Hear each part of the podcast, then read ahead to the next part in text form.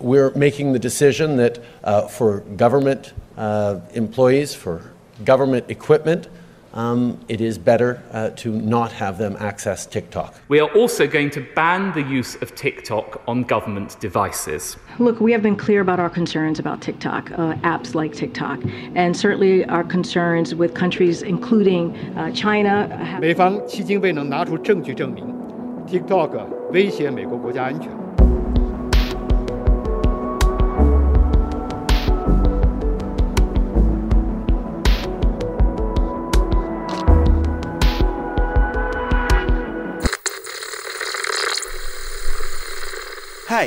saya Rifan Dwi Astono. Kamu sedang mendengarkan BTS Gedung Putih.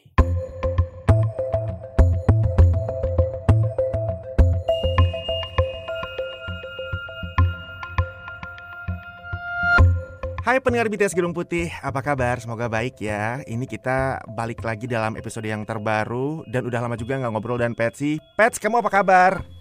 Baik, sorry ya, udah lama nyuekin, udah lama pergi kan pergi waktu itu pergi ke mana sih? Pergi ke Warsaw, Warsawa. Polandia. Bulan apa itu ya? Bulan Februari sama Presiden Biden untuk merayakan satu tahun bukan merayakan ya, memperingati, Memperingati. merayakan, memperingati satu tahun serangan Rusia ke Ukraina waktu itu ke uh, Warsaw, Warsawa itu Hmm. aneh ya itu kan maksudnya kalau buat aku yang namanya kota ibu kota Polandia itu kan aku pertama kali mendengarnya pas waktu belajar tentang Pakta Warsawa dulu kan waktu Ih, SMA. lama banget. I know, iya makanya udah gitu 30 tahun kemudian eh berapa tahun kemudian? Ya 33 tahun kemudian berada di kota tersebut bersama Presiden Biden untuk memperingati serangan Rusia satu tahun ke Ukraina tuh kayaknya yang oh my god so surreal. Dan tadinya kan sempat pulang dari situ ayo Van kita cerita uh, bahas mengenai masalah ini. Eh tapi terus aku sakit. Terus jadinya nggak sempet Oh, dan no. sekarang udah banyak berita lain deh. Kita punya banyak Mhm. eh, yang harus dibahas. yes. Kali ini tuh aku pengen nanya sebetulnya ke kalian para pendengar BTS Gedung Putih. Kalau misalnya aku nyebutin satu kata TikTok, apa yang terbersit di benak kalian? Kalau aku sendiri sebetulnya aku langsung mengasosiasikannya dengan kata sumber hiburan. Ya Kamu main TikTok gak sih, Pets? Enggak sih, soalnya uh, sama anakku nggak boleh. Mami, you cannot be on this because I don't want you to see me. Dia bilang gitu. Alasannya Jadi untuk dilarang. hal yang benar-benar for a whole another reason ya, bukan soal faktor keamanan atau apa. Heeh.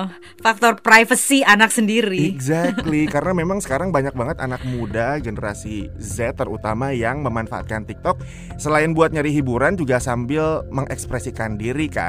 Apalagi di Amerika Serikat itu penggunanya paling gede di dunia pet 100 juta. Indonesia Iya. nomor 2 di dunia hampir sampai 100 juta. Jadi Hmm. banyak banget penggunanya.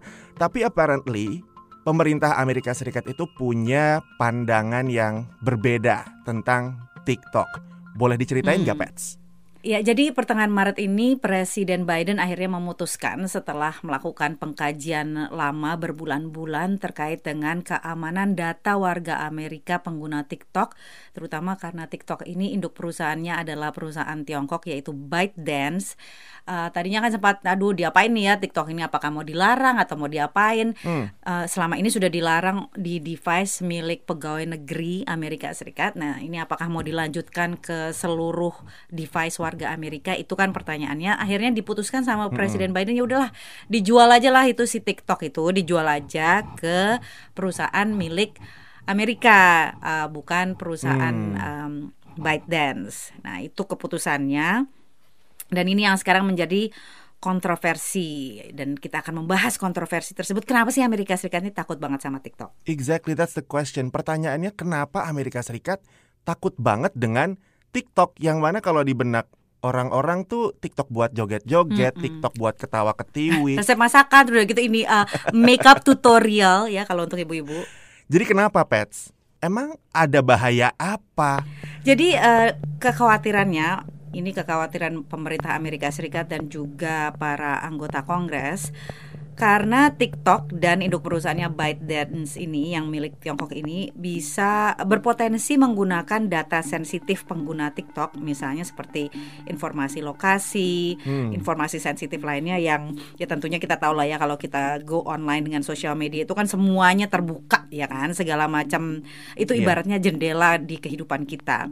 Nah, itu bisa digunakan oleh pemerintah Tiongkok uh, khususnya pihak intelijen Tiongkok. Karena ada undang-undang hmm yang memungkinkan uh, pemerintah di Beijing ini untuk meminta data dari perusahaan uh, Tiongkok untuk intelligence gathering, untuk pengumpulan informasi intelijen mereka.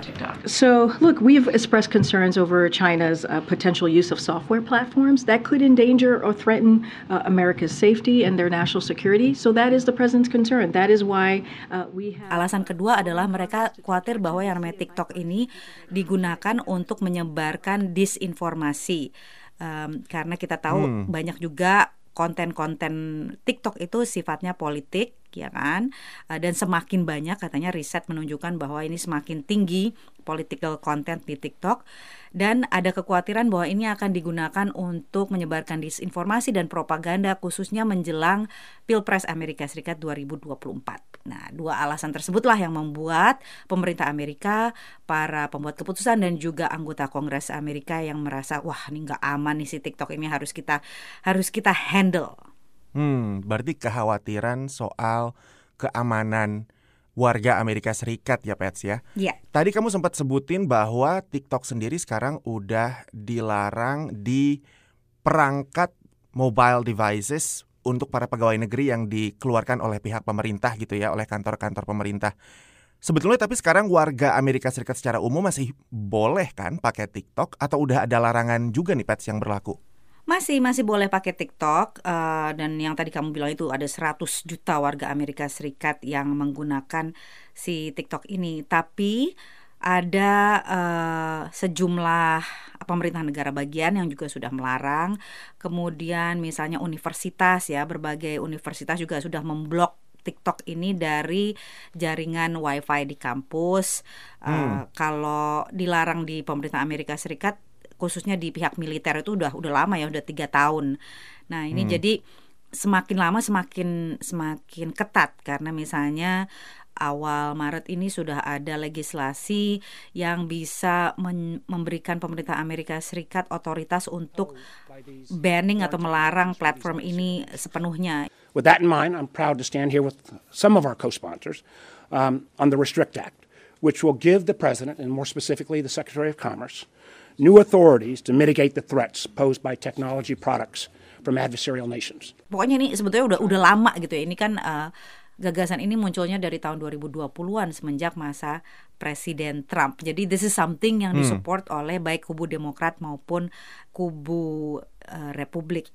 Dan kekhawatirannya adalah kekhawatiran dari pihak TikTok adalah Amerika Serikat akan uh, melarang sepenuhnya seperti yang dilakukan oleh India. India ini sudah memban TikTok hmm. ini dari pertengahan tahun 2020 kalau tidak salah. Bukan hanya TikTok tapi juga 50 60 app milik Tiongkok lainnya uh, berdasarkan kekhawatiran bahwa mereka ini secara rahasia mentransmisikan data penggunanya uh, ke server-server yang berada uh, di luar atau dimiliki atau berdekatan dengan atau you know, bersinggungan dengan pemerintah Tiongkok. Hmm. Pets yang jadi pertanyaan aku juga adalah soal pengumpulan data pribadi, informasi penduduk, soal lokasi dan lain sebagainya itu kan gak cuma dilakukan sama TikTok kan, kita juga tahu platform-platform media sosial lainnya juga melakukan hal serupa dan itu udah jadi sorotan juga tuh di Amerika di Kongres udah dicecer uh, gitu sama anggota Kongres soal praktik-praktik tersebut. Apa bedanya kegiatan pengumpulan data oleh TikTok ini dengan pengumpulan data oleh platform-platform media sosial lain misalnya kayak Facebook atau Twitter atau misalnya oleh Google. Bedanya adalah satu dimiliki oleh Mark Zuckerberg, warga Amerika, satu lagi dimiliki oleh Tiongkok. Hmm. Itu kekhawatirannya sebenarnya Chinese ownership yang merupakan isu utamanya. Uh, benar seperti kamu bilang, semua platform media sosial itu sangat agresif menggali data penggunanya dan kemudian bisa digunakan untuk berbagai macam tujuan, termasuk untuk membidik kita dengan iklan, ya kan? Kemudian Hmm. membidik kita dengan messaging-messaging politik, konten-konten politik dan sebagainya itu it's you know it's not just TikTok semuanya juga begitu tapi bedanya adalah TikTok dimiliki uh, induk perusahaan Tiongkok. Because apps like TikTok have opened up the door for people of all walks of life and of all backgrounds to share their story and have a place to have their voice elevated in a way that was never possible before. And to take that away, I think that would be what devastates me the most because I get to love TikTok ini kan sebetulnya adalah platform yang seperti aku sebutin di awal untuk jadi ruang ekspresi masyarakat gitu kan Pets istilahnya. Dan Amerika Serikat sendiri sangat menjunjung tinggi First Amendment-nya gitu, kebebasan untuk menyampaikan pendapat, untuk berekspresi. Respons dari masyarakat Amerika sendiri kayak gimana Pets terhadap wacana untuk melarang TikTok ini di Amerika?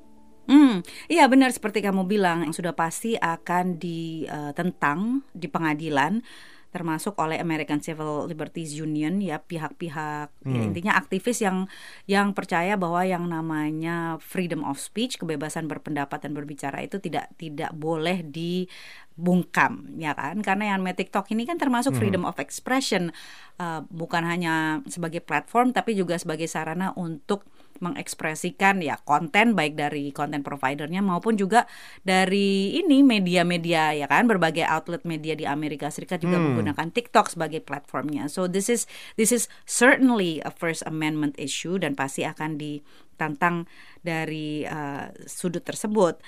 Dan selain itu proposal untuk memaksa TikTok dijual ke perusahaan Amerika Serikat, di divestasi ke perusahaan Amerika Serikat juga ditentang karena dianggap tidak akan menyelesaikan masalah. Kalau dari pihak TikTok sendiri sih menyatakan bahwa kalau tujuannya adalah untuk mengamankan negara ya, national security, divestasi ini tidak menyelesaikan masalah karena perubahan uh, kepemilikan ini bukan berarti akan ada hambatan-hambatan baru terhadap um, flow data atau akses data dan uh, yang ingin dilakukan oleh TikTok ini sebetulnya adalah uh, menangani berbagai kekhawatiran tentang national security ini dengan uh, cara cara-cara teknis lainnya untuk melindungi data pengguna dan juga sistem uh, yang khususnya yang berbasis di Amerika Serikat. Hmm. Kalau dilihat dari proposal yang diajukan TikTok sendiri terhadap masalah ini udah sejauh mana pets perkembangannya? Ada kemajuan kah atau jangan-jangan dicuekin aja gitu sama pemerintah Amerika? Nah ini sebetulnya mereka sudah berbicara dari kalau nggak salah dari bulan Agustus ya, pokoknya udah berbulan-bulan sudah ada review dari pemerintah Amerika Serikat dan TikTok menyatakan mereka sudah bekerja sama, sudah memberikan berbagai proposal dan sebagainya.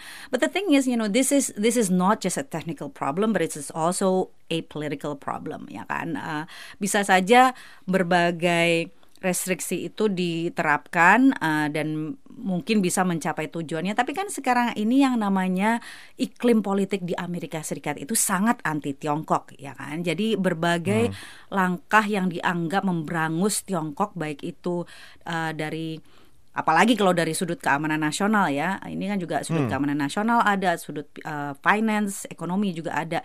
Itu biasanya didukung oleh uh, para ini wakil rakyat termasuk dari kubu Republik. No, so so you know di di iklim Washington DC, iklim politik yang sangat polarisasi antara kubu Demokrat dan kubu Republik, itu ada satu hal, satu topik yang bisa mempersatukan mereka yaitu dendam atau uh, you know um, pushing back meng- menghukum Tiongkok. So this is this is something that has a lot of political uh, capital ya bisa memiliki banyak dukungan politik dari kedua kubu. The Chinese Communist Party has proven over the last few years that is willing to lie about just about everything. That likely won't end with TikTok, which is why it's an important it's important to establish a holistic and methodical approach to the challenges that are posed by technology from foreign adversaries. Sekarang untuk orang-orang yang udah terlanjur pakai TikTok nih pets dan bahkan mungkin menjadikan TikTok itu salah satu platform untuk mereka mendapatkan informasi juga apa yang mungkin bisa dilakukan untuk melindungi diri mereka dari yaitu pengumpulan data pribadi yang kita harap mereka nggak bisa dapetin selama ini. Ya, jadi sebetulnya untuk melindungi privasi kita sendiri di baik itu di TikTok maupun di platform media sosial yang lain itu adalah ya praktek-praktek yang yang you know membatasi informasi apa saja yang bisa diakses oleh platform tersebut. Misalnya hmm. jangan memberikan uh, izin bagi app tersebut TikTok maupun yang lainnya untuk mengakses lokasi kita, mengakses uh, you know kontak um, nomor-nomor telepon di uh, HP kita dan hmm. berbagai langkah lain termasuk misalnya bisa aja kita nonton video di TikTok tanpa harus punya akun TikTok ya kan I mean we can browse ah. as a ah. guest bisa browsing sebagai tamu jadi ya intinya Anggaplah bahwa semua platform media sosial, semua app yang kita miliki itu bertujuan untuk mencuri data kita, ya kan? So whatever we can do untuk membatasi uh, data kita diakses oleh app tersebut, lakukanlah, and that is the way that we can protect ourselves.